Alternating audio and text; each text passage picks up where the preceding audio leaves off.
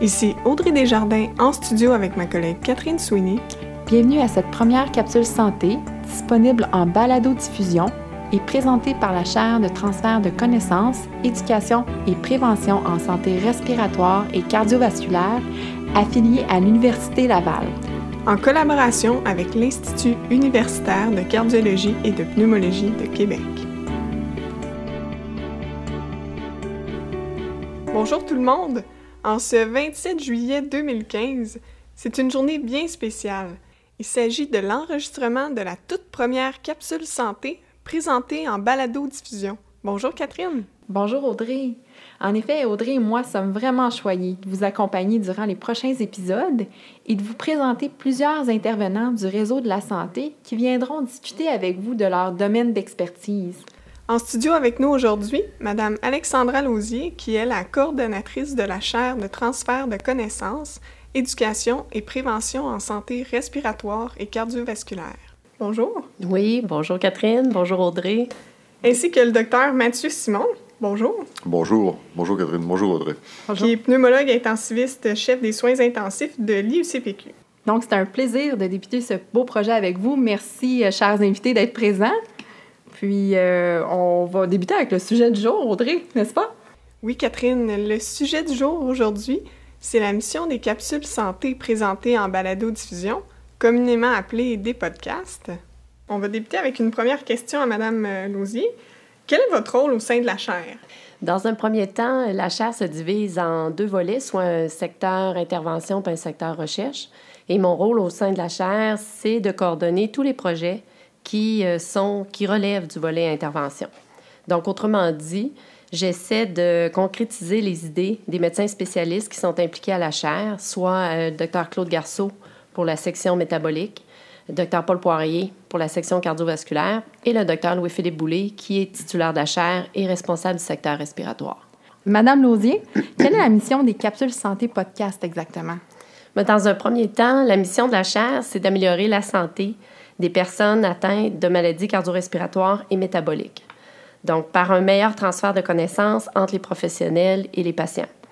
Pour y arriver, la chaire développe du matériel éducatif, comme des livres, des documentaires, un site Internet, et les capsules santé podcast sont un exemple de projet qu'on veut mettre sur pied pour faciliter le transfert de connaissances euh, entre les professionnels et les patients.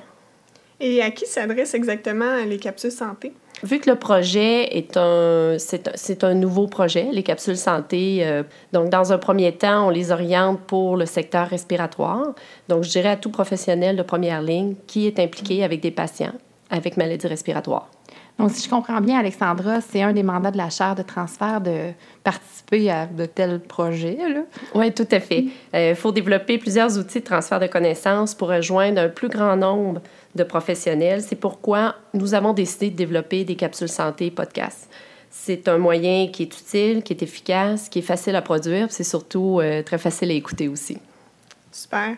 Euh, si je peux me permettre, euh, docteur Simon, étant donné que vous serez un des principaux médecins spécialistes à venir discuter avec nous, quelle est votre vision à vous des capsules santé?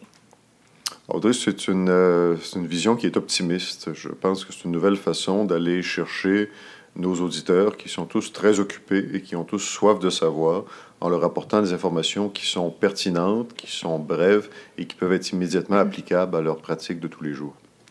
Et docteur Simon, pouvez-vous nous, nous, résumer quels sont les sujets que vous aimeriez aborder durant les prochaines semaines? Alors Catherine, les, sujets sont assez euh, variés. On va commencer par parler du dépistage de la MPOC, la camper dans son rôle, dans son indication, donner à l'auditeur les moyens d'orienter son patient vers les ressources appropriées, interpréter la spirométrie, la relier à la sévérité de la maladie qu'il observe cliniquement, et après ça, à partir d'un diagnostic aidé par les outils qu'on va, qu'on va diffuser, euh, se servir de ces outils-là pour apporter au patient le meilleur traitement avec une perspective de se coller le plus près possible aux derniers guides thérapeutiques qui sont publiés. De plus, on va choisir les études qui nous semblent les plus pertinentes afin d'être une source fiable et facile d'accès d'informations pour vous, les auditeurs. Absolument. Nos, auditeurs sont confrontés à une pléthore de littérature médicale et de sources d'informations de tout type. Notre distinction, ça va être de produire une de décanter cette littérature-là pour en servir les principaux éléments choisis à notre, à notre groupe d'auditeurs. Et je crois, Audrey, il y a un sujet qui tenait vraiment à cœur. Hein? Oui, exactement. C'est la nouvelle notion de patient expert qu'on va aborder pardon, avec le docteur Louis-Philippe Boulay, dont Mme Lausier parlait tantôt. Oui, tout à fait. À ce sujet-là, Audrey, euh, je tiens à mentionner à nos auditeurs que depuis quelques années, on a mis sur pied un site Internet pour rendre le patient plus expert dans ses maladies. Et on peut retrouver les informations au www.coeurpoumon.ca. Merci à vous deux, les invités. Merci Audrey. Merci Catherine. Et on se retrouve bientôt pour une, la deuxième capsule. À bientôt. À bientôt.